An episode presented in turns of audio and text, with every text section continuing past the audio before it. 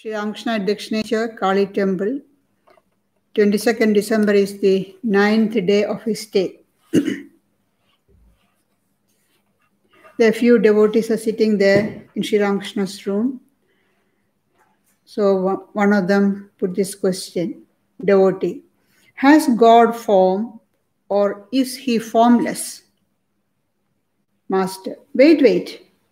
First of all, you must go to Calcutta. Then only will you know where the Maidan, the Asiatic Society, and the Bengal Bank are located. If you want to go to the Brahmin quarter of Khardaha, you must first of all go to Khardaha. Why should it not be possible to practice the discipline of formless God? But it is very difficult to follow that path. One cannot follow it without renouncing woman and gold. There must be complete renunciation, both inner and outer. You cannot succeed in this path if you have the slightest trace of worldliness. It is easy to worship God with form, but it is not as easy as all that.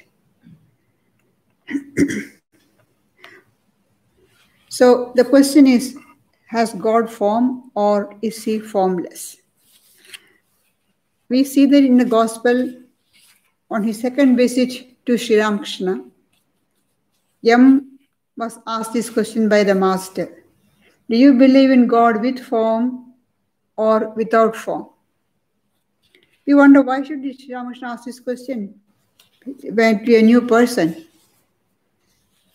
At that time, the Brahma Samaj was very popular and the young people were attracted to Brahma Samaj.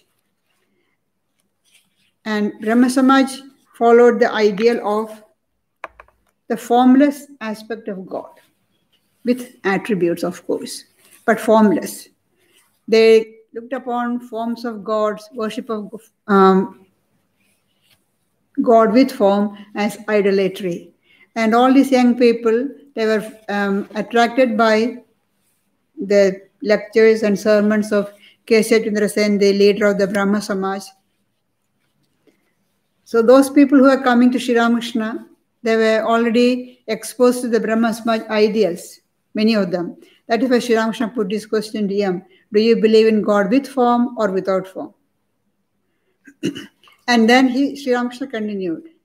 When M said he believed in God without form, the formless aspect, then Sri Ramakrishna told him, God is with form and he is formless as well.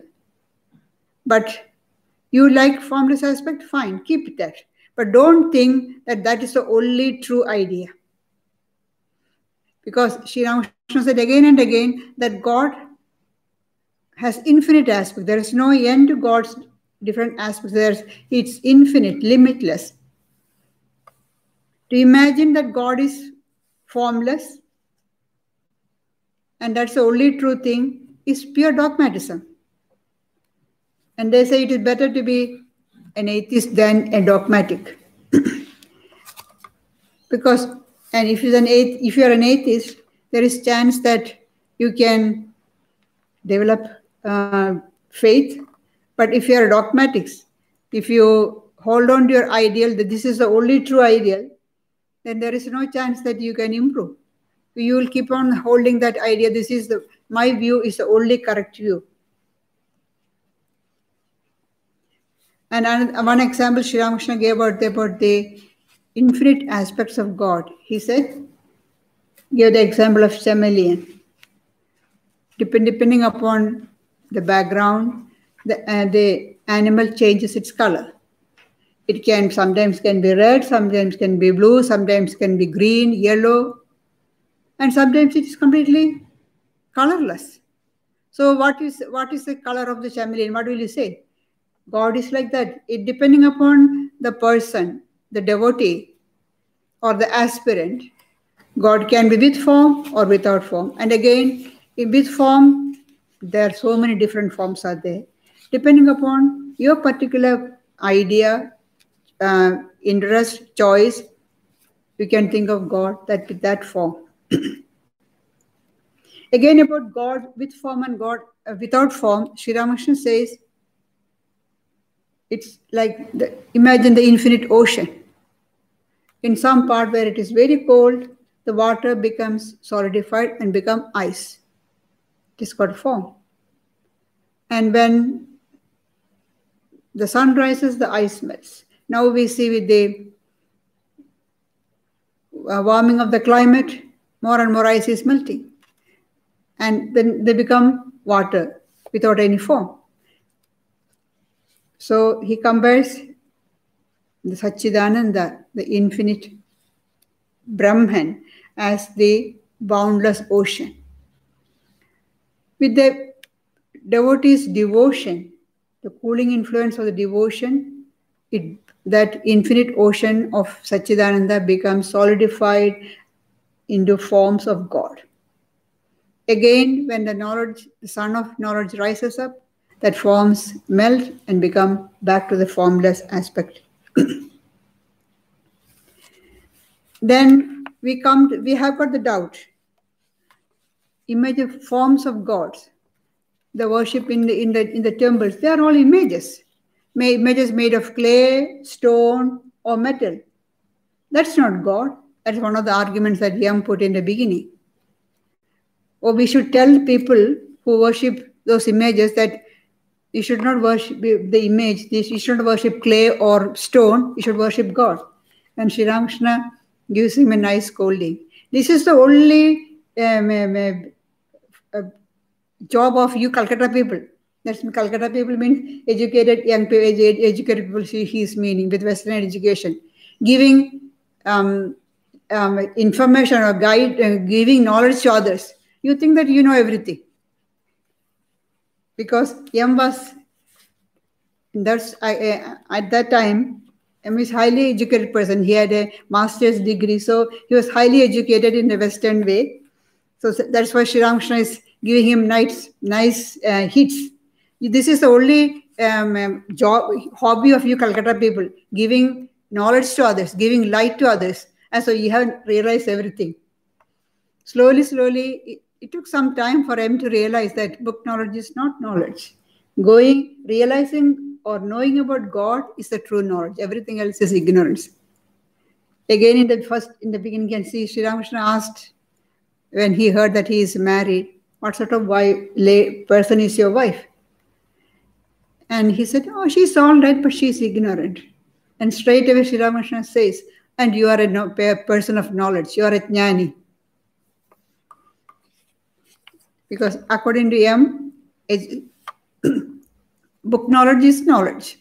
And his wife was not educated. She hasn't gone to university. She may had rudimentary education, if we may gone to primary school or anything. So in those days, women, girls' education was not given so much of importance.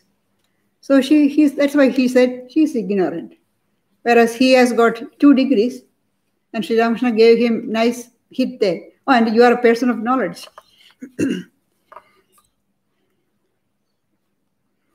and after talking about his form of uh, image of clay image, Sri Ramakrishna says, even if you worship clay image, it is God who has arranged all this. Because there is need. There's some people can only understand that. They, they can understand only uh, the worship of God with form in a particular image. So why do you criticize that? Why do you look down upon that? There is need for that. Because the different people have got different interest, capacities, aptitudes. So we have to, all these different forms are to cater for the needs of different people.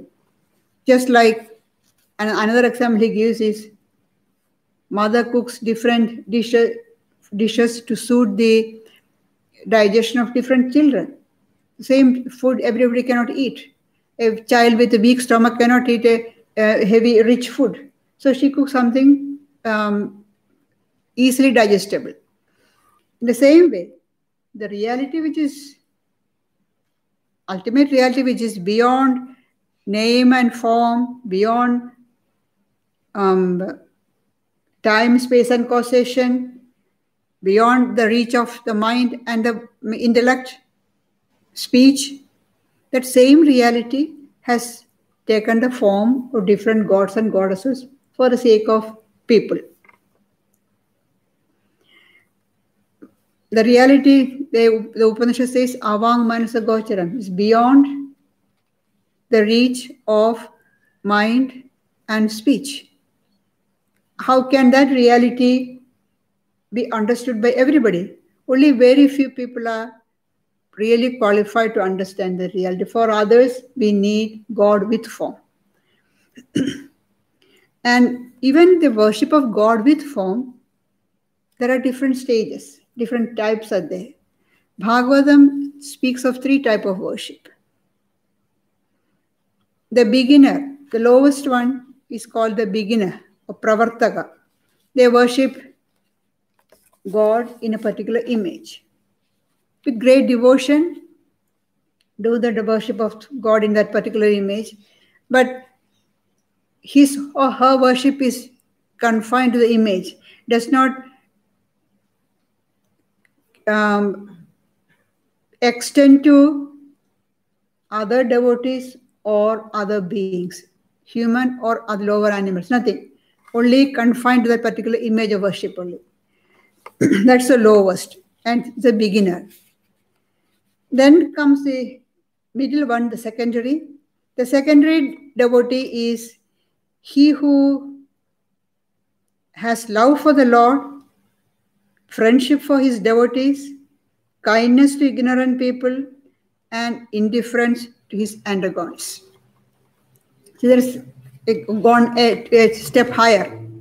He worships God in the image, but he has he has love for the God, love for God, not just love for God, he cares for other devotees. He has love, friendship with other devotees.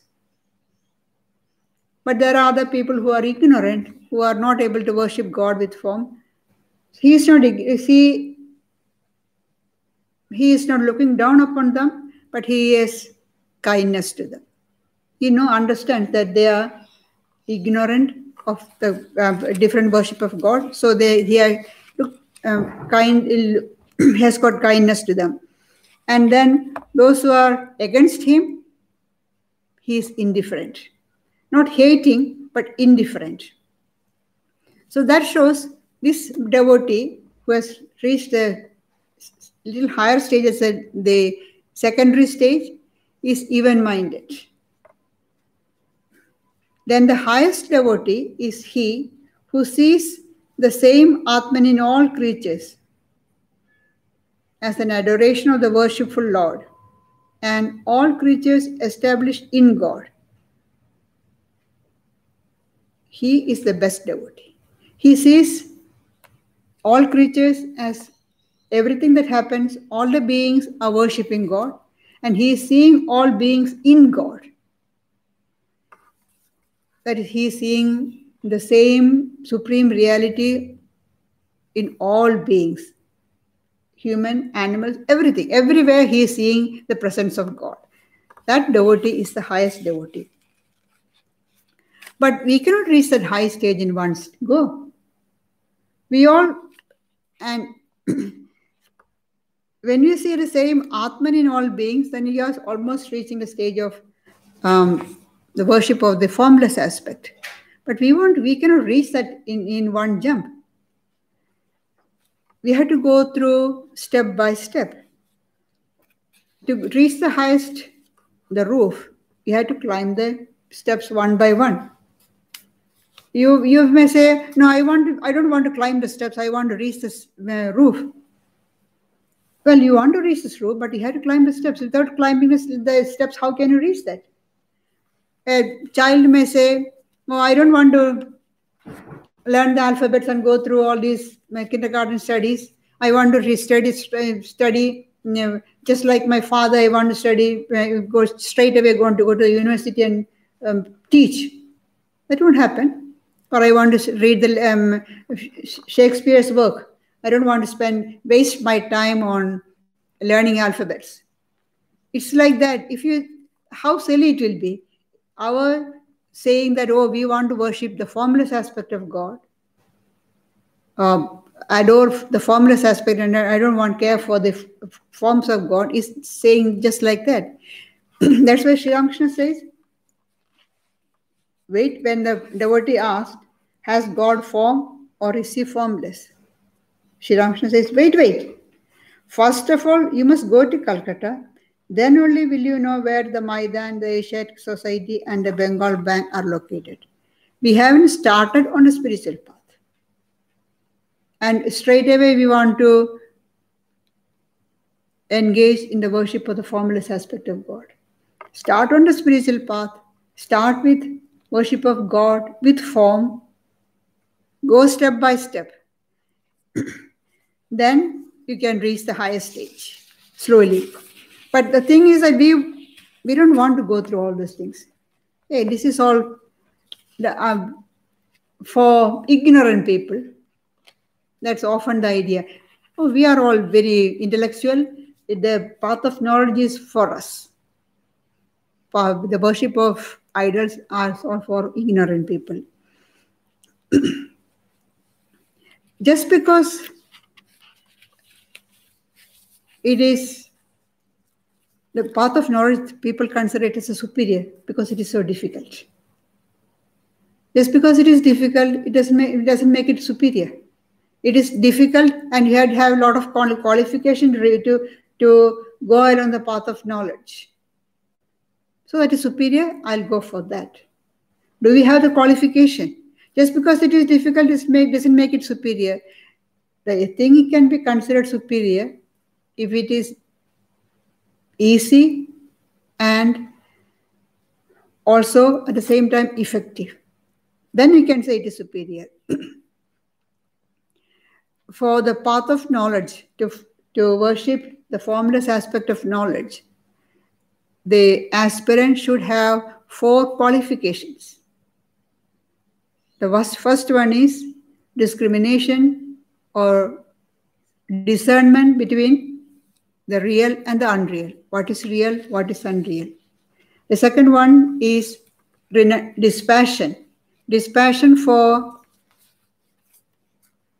things of this world and also the next world that we hope to go people or often people have the idea oh you do good deeds in this life then you go and enjoy heaven have complete dispassion for those then the six virtues we have to practice and lastly intense desire for liberation or freedom only with these four qualities can an aspirant hope to go proceed on the path of knowledge? Without this, there's nothing. You cannot. Nothing will happen. But we, without all these things, just because it is difficult, and we think because it is difficult, it is superior. We all want to follow the path of knowledge to worship or adore the formless aspect of God. Then Sri Ramakrishna is talking about this second uh, qualification here, which is dispassion. Why should it not be possible to practice the discipline of formless God? But it is very difficult to follow that path. It's not that it's not impossible, but it is very difficult. One cannot follow it without renouncing woman and gold, without complete renunciation of lust and greed, one cannot follow the path of the formless aspect of God. Renunciation is absolutely necessary. renunciation is the, you can what to say, is a central pillar of spiritual life. Whatever path you are following, whatever religion you are following, renunciation is absolutely necessary. Now, renunciation of what? Renunciation of wealth and greed, lust and um, and egotism. They are very important. When we say renunciation, people get frightened. Renunciation really means detachment. Renunciation is not that um, renunciation of when you say renunciation of wealth and greed. That means does it mean that you have to be poor? You have to be a beggar without anything? No, it's not that. You can have everything, but be unattached. Don't be attached. That's why dispassion is very important. And, and renunciation is actually a change in attitude. We ordinarily we are attached to things, attached to people. So when you practice renunciation, all you have to be doing is you change your attitude. That you are you are attached to all this time thinking they are mine. Change that attitude belongs to God. See, have love for everybody in and through God, seeing the presence of the Lord in them. Then it, you're practicing renunciation. It's not that you have to, all the, you have got wealth. How do you practice renunciation of that? Don't be attached. This wealth I have got, I'm holding it as a custodian. It's not mine. It, um, God has given me this to work, um, and my job is as a trustee, custodian, to use it for God's purpose. Then you are not attached to that wealth. That is renunciation. so, renunciation is a real change in attitude to people, to objects. And this, only with dispassion, is a readiness to change our attitude, give up desires and clinging to our body, can we progress in spiritual life? That is why um, Sri Ramakrishna says, one cannot follow it without renouncing. There must be complete renunciation. In, in path of knowledge, uh, when you follow the path of formless aspect of God, it's not just mental renunciation, it has to be both external and mental renunciation renunciation both inner and outer. Sri Ramakrishna prescribed mental renunciation for his householder followers, disciples. He didn't ask his householder devotees to give up everything. He asked them to renounce mentally, don't be attached. Have, he told his householder disciples, live in the world like the maid servant in a rich man's house. Do everything, but know that and treat your family, husband, wife, children, parents, all the relatives as though they are your very own. As though. That means they are not they are not your own, but treat them as though they are your very own, but know in your heart of hearts that God alone is your own, nobody else.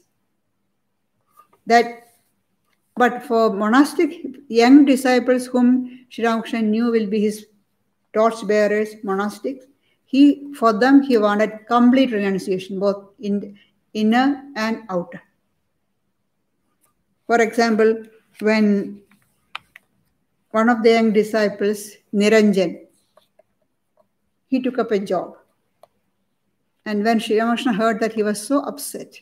And then when after uh, joining the service, he came one day to Sri Ramakrishna and he said, Sri Ramakrishna told him, when I heard that you had taken a job, I felt as though you are dead.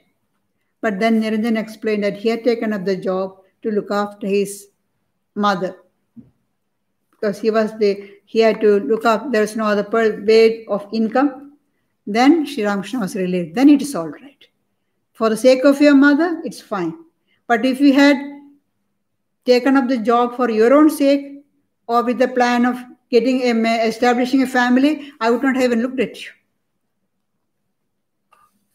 Because Sri Ramakrishna knew that Niranjan will be one of his um, selected close monastic disciples. So he was very particular that his monastic disciples will have both inner and outer renunciation. But for the householders, he in meant always inner inner renunciation, mental renunciation. M, the God, the recorder of the gospel, he after a few, after some times, um, after coming into contact with Sri Ramakrishna, he wanted to renounce his family. He was already married, he had children, but he wanted to give up everything and become a monk. Sri Ramakrishna said, No, you have, you have a You are a householder, you have got a family, now it's your duty to look after the family. But it, for you, it's inner renunciation. Be, do everything for your family, but keep your mind on God alone.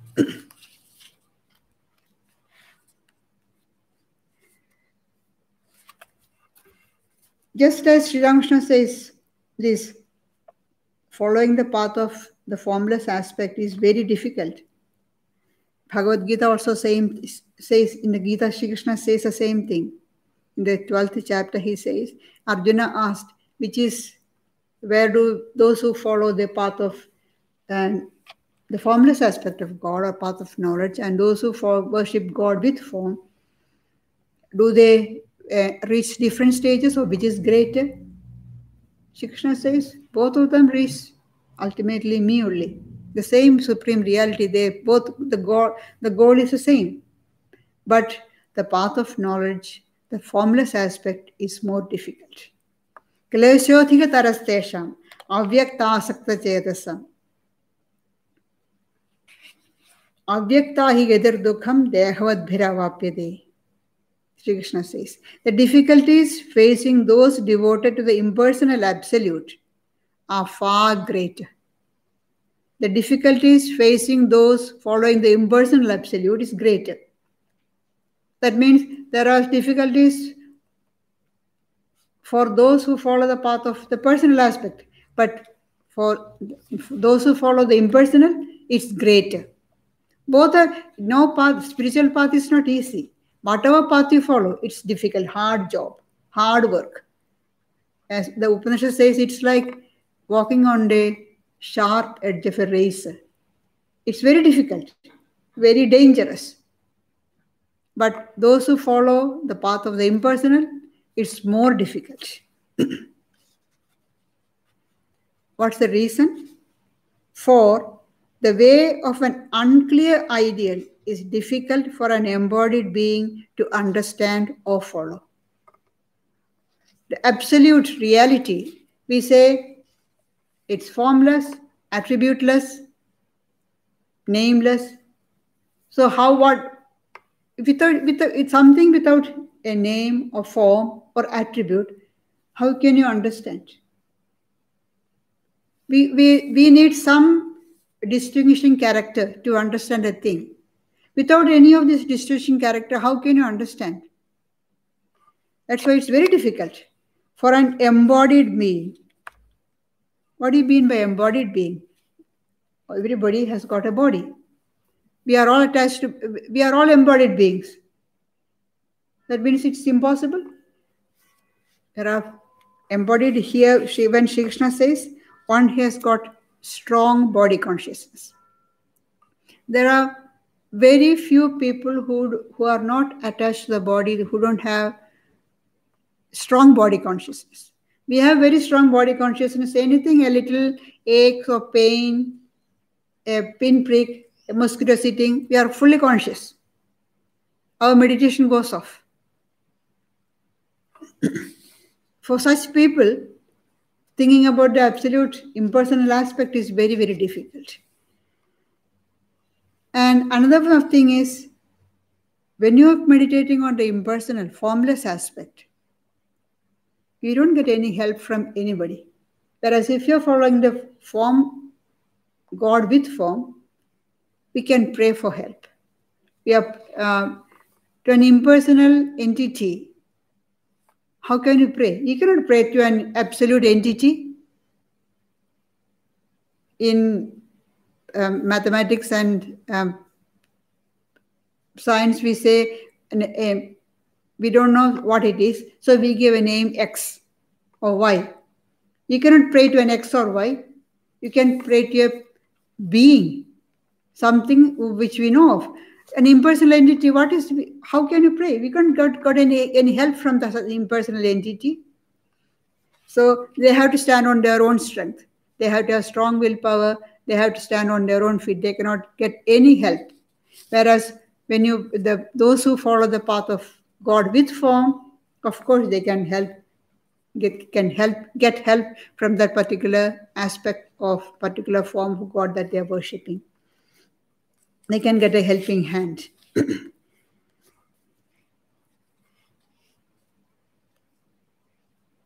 then Sri Ramakrishna continues. One should not discuss the discipline or the impersonal God or the path of knowledge with a bhakta. Through great effort, perhaps he is just cultivating a little devotion. You will injure it if you explain away everything as a mere dream.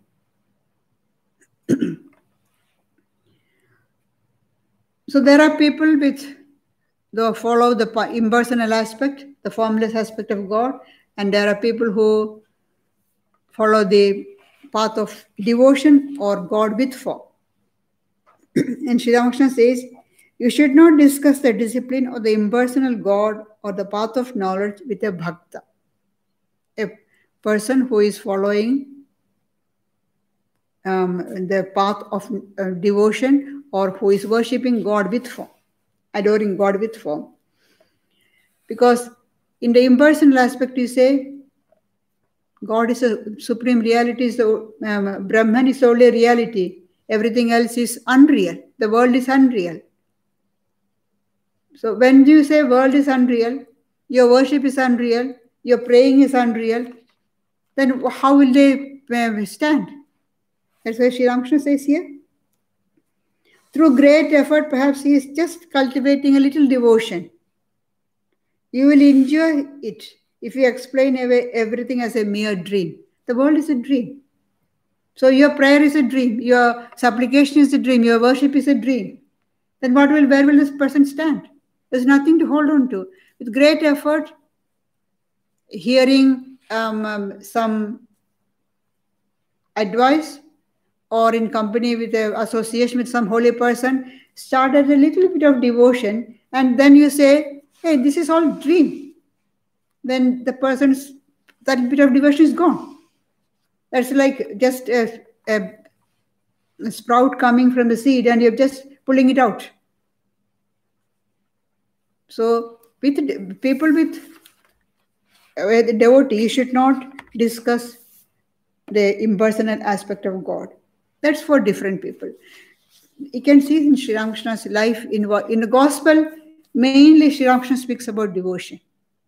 Very rarely he speaks about um, absolute, impersonal, formless aspect of God. He, now and then he sees like this because the people there are followers of um, Brahma Samaj comes, then he discuss with them. But there is one difference. The followers of Brahma Samaj, they believe in God without form, but with attributes. Their uh, Brahman is with attributes. They also they they pray, they sing devotional songs. So it's not attributeless, uh, but a nirguna Brahman. They they only don't believe in God with form, but their their God is with attributes. So with devotees in the um, in the gospel, always all through Sri Ramakrishna is insisting on more the devotional path he always says the path of bhakti is easy. See, we, we just read here. it is easy to worship God with form. But don't think it is very easy. It's not that easy at all. You have to have real devotion, to real bhakta. Like in, in the Sri Krishna says, what is the quality qualities of real bhakta? unattached by or undisturbed by um, success or failure, even minded in heat and cold, pleasure and pain, to um, friend and foe. It's not an easy path. To, add, to get that stage, only then you can say you are a devotee. And complete dependence on God. Whatever happens, have the conviction that God has done that for my good. Then we can say we are a true devotee. Otherwise, we are all on, we can, we can only say we are just have put the first step on the path. That's all.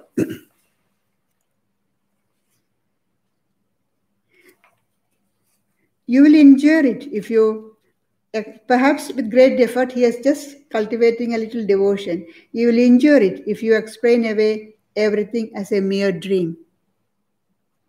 We can see in the uh, case of the two disciples of Sri Ramakrishna, Narendra and Rakhal. Both of them came almost the same time to Sri Ramakrishna. Both were in the same um, class. They were friends close by, were neighbors. They went to the same gym, but completely different temperament. Narendra was of the reasoning, questioning type, whereas Rakhal was of devotional type. At the same time, both were the members of the Brahma Samaj. And when Rakhal came first to Sri Ramakrishna, Narendra came a few months later. One day, Narendra saw that Rakhal has gone to the Kali temple and bowing down before the mother image of Mother Kali. And he took Rakhal to task. You have signed the uh, pledges of um, the rules of Brahma Samaj, and Brahma Samaj does not accept God with form. So how did you go to the temple, to the Kali temple? Rakhal could not answer could not give any reply. So Sri Ramakrishna noticed that from then on, Rakhal was avoiding Narendra. When, when both of them were there, Rakhal was trying to avoid Narendra. Then Sri Ramakrishna told Narendra, don't tell him that. He has, your path is different, his path is different. He has got devotional path. So don't, he's now come almost afraid, afraid of you to deal with you. So don't tell, let him follow his path each one has got their own path. then Sri Ramakrishna speaks about those who follow the path of devotion, God, how they worship God with form. One who worships God without form perhaps sees at first the deity with ten arms, then deity with four arms, then the baby Krishna with two arms, at last he sees the indivisible light and merges in it. See, to go to reach the formless aspect, go step by step. In the beginning, we haven't, we, our mind hasn't become pure, we haven't evolved so much. So we see the great power of God. What we have in our mind, we see project out. And we, as they say, God, um, we create our own form, form of God. In the beginning, we give a lot of importance to external or show. So we have, we imagine God with 10 arms. A lot of great power is there. Then that's why he says at first he sees the deity with 10 arms. Then the ten of as they progress, the outer show is becoming less. Then the deity has got four arms. Still, the, the, as the aspirant progress further, all the external glory, the power of the God is removed or thrown away, and God is seen as a um, loving, very dear one. No, no out external, the God's power is not shown there. Then the baby Krishna with two arms. Baby Krishna, child Krishna, there's no power or greatness there. We just love the baby. And only two arms. And then, as the aspirant goes still further, he sees the indivisible light and merges in it. There's no more forms. All the forms are have disappeared. And the mind merges in the indivisible light. Is, there's no form, there's no name, no qualities. It is said that sages like Dattatreya and Jadabharata did not return to the relative plane after having the vision of Brahman. According to some people, Shukadeva tasted only a drop of that ocean of Brahman consciousness. He saw and heard the rumbling of the waves of that ocean, but he did not dive into it. The sages like Dattatreya and Jadabharata, did not return to relative plane after having vision of Brahman. They got merged into that into that uh, into Brahman. Means they could not perform any action afterwards.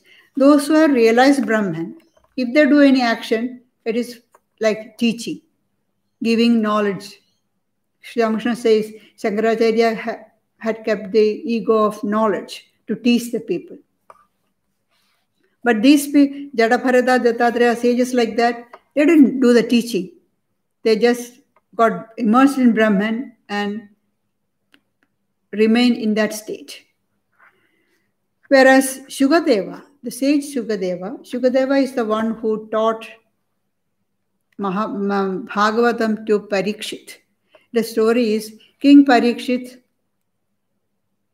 have, was given a curse that he will die in, within seven days by a snake bite because he put a dead snake around the neck of a sage who was meditating.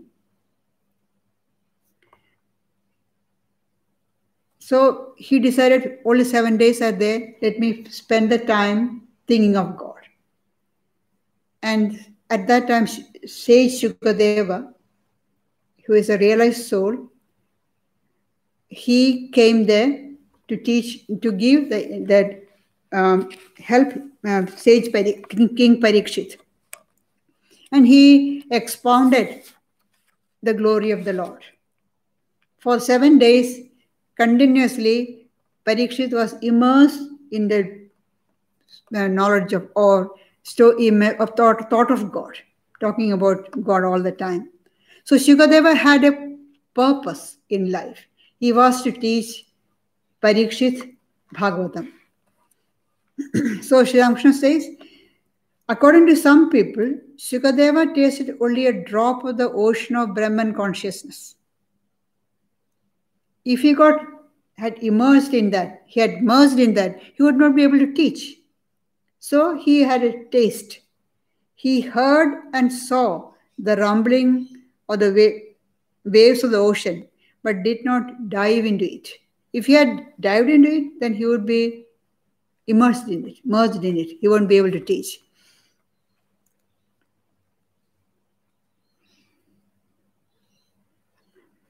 A brahmachari said to me, One who goes beyond Kedar cannot keep his body alive.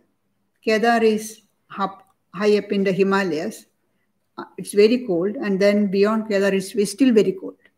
So they say if you go past Kedar, in that cold weather, you, you can't keep remain alive.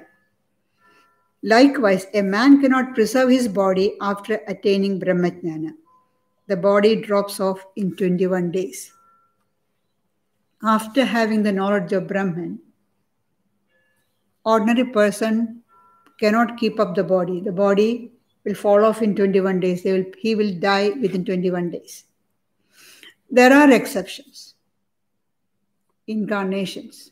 Those who are who have taken a human form for the welfare of the humanity, for the for uh, to teach the mankind, the world teachers, incarnations, Ishvara Kotis, they, even after attaining knowledge of Brahman, they keep up the body. Sri Ramakrishna, Swami Vivekananda, they had Nirvikalpa Samadhi, emerged in Brahman, but didn't remain in that state. Narendra, after he had, had the first experience of Nirvikalpa Samadhi, he told Sri Ramakrishna, I would like to remain immersed in that stage. Sri Ramakrishna said, No, you have got work to do. So he says, I'll you have got this experience now. I lock up that experience and keep the key with me. When you have finished your all the mother's work, then this key will be on um, the block box will be opened and you will have that experience again. Till then, it will be kept locked. Only few Ishvara or incarnations, great teachers, world teachers, they can come down from the high state of Brahman consciousness and still work in the world for the welfare of humanity. As Shri Krishna says, Loka Sangraham, for the welfare of humanity, not for their personal purpose, selfish interest, for welfare of humanity, they keep up the body.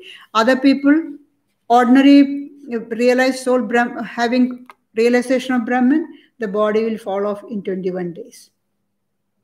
I'll, uh, one incident I'll tell you in that the Swami who was in Boston, Swami Sarvagatananda, in his young days of um, monastic life, he was in Kankhal in the Himalayas. In Kankhal, there is a big hospital.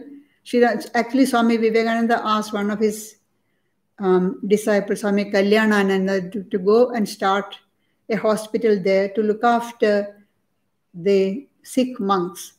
Rishikesh, Haridwar, they are the place where people, the monks go and stay there, do spiritual practices. And then when they get sick, they fall sick, there's nobody to look after. So Swami Vivekananda asked his disciple, Swami Kalyanananda, to start a hospital and look after them.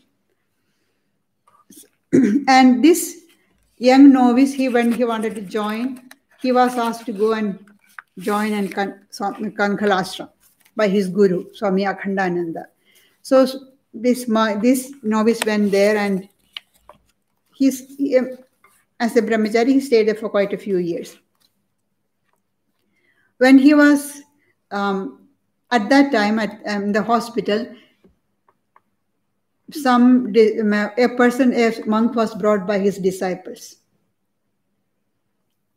Suddenly one day, he stopped eating. He stopped responding. He uh, not talking, no response. Whatever they say, the disciples, he is not responding. Whether what happened to him, they have no idea. So they brought him to the hospital, and the doctors checked everything is fine. Don't know what happened to him but he is not eating, he is not drinking, he is not responding to any of these things. Suddenly, this young Swami Sarvagatananda, he thought, oh, maybe he's a Naura Brahman. So, and Sri Ramakrishna says Naura Brahman leaves, um, his body falls off in 21 days. Let us try. And he told the other monks in the center, oh, maybe he said Naura Brahman, perhaps we'll see whether he dies within 21 days, his body falls off, as Sri Ramakrishna says. Every day he, at night, before um, he went to bed, he used to go to the to uh, go to every bed and see the patients there, means all the monk uh, patients, and sit near this monk also for a short time, holding his hand. No, no response at all. And when his disciples came in the daytime, then also there is no response. It went on and like this. The last day, on the 21st day, this um, Swami Sarvagatananda was very excited. Today's 21st day, what happened today? Let's wait and see. That day also, the, his disciples, this monk's disciples came. Now he didn't, no response to him, them that day. But when he came, Swami Sarvagatananda came, and as usual held his hand, he could feel pressure on his hand. The, the monk responded. Then next morning when he came, he's gone, dead. So he proved what Sri Ramakrishna said is true. 21 days, the body falls off. Why does Sri Ramakrishna say it's 21 days? The momentum of the past. See, an example is a, a car going on fast. One of the wheels falls off but it doesn't remain suddenly on the ground. It still runs for a short distance and then falls off. If one wheel which came loose doesn't fall immediately and stop there, it runs little more distance and then falls down. Like that, the body, after knowledge of Brahman, that momentum keeps the body for few more days, 21 days, and then the body falls off. The soul leaves. Likewise, a man cannot preserve his body after attaining Brahmajnana. The body drops off in 21 days. So we'll continue the next.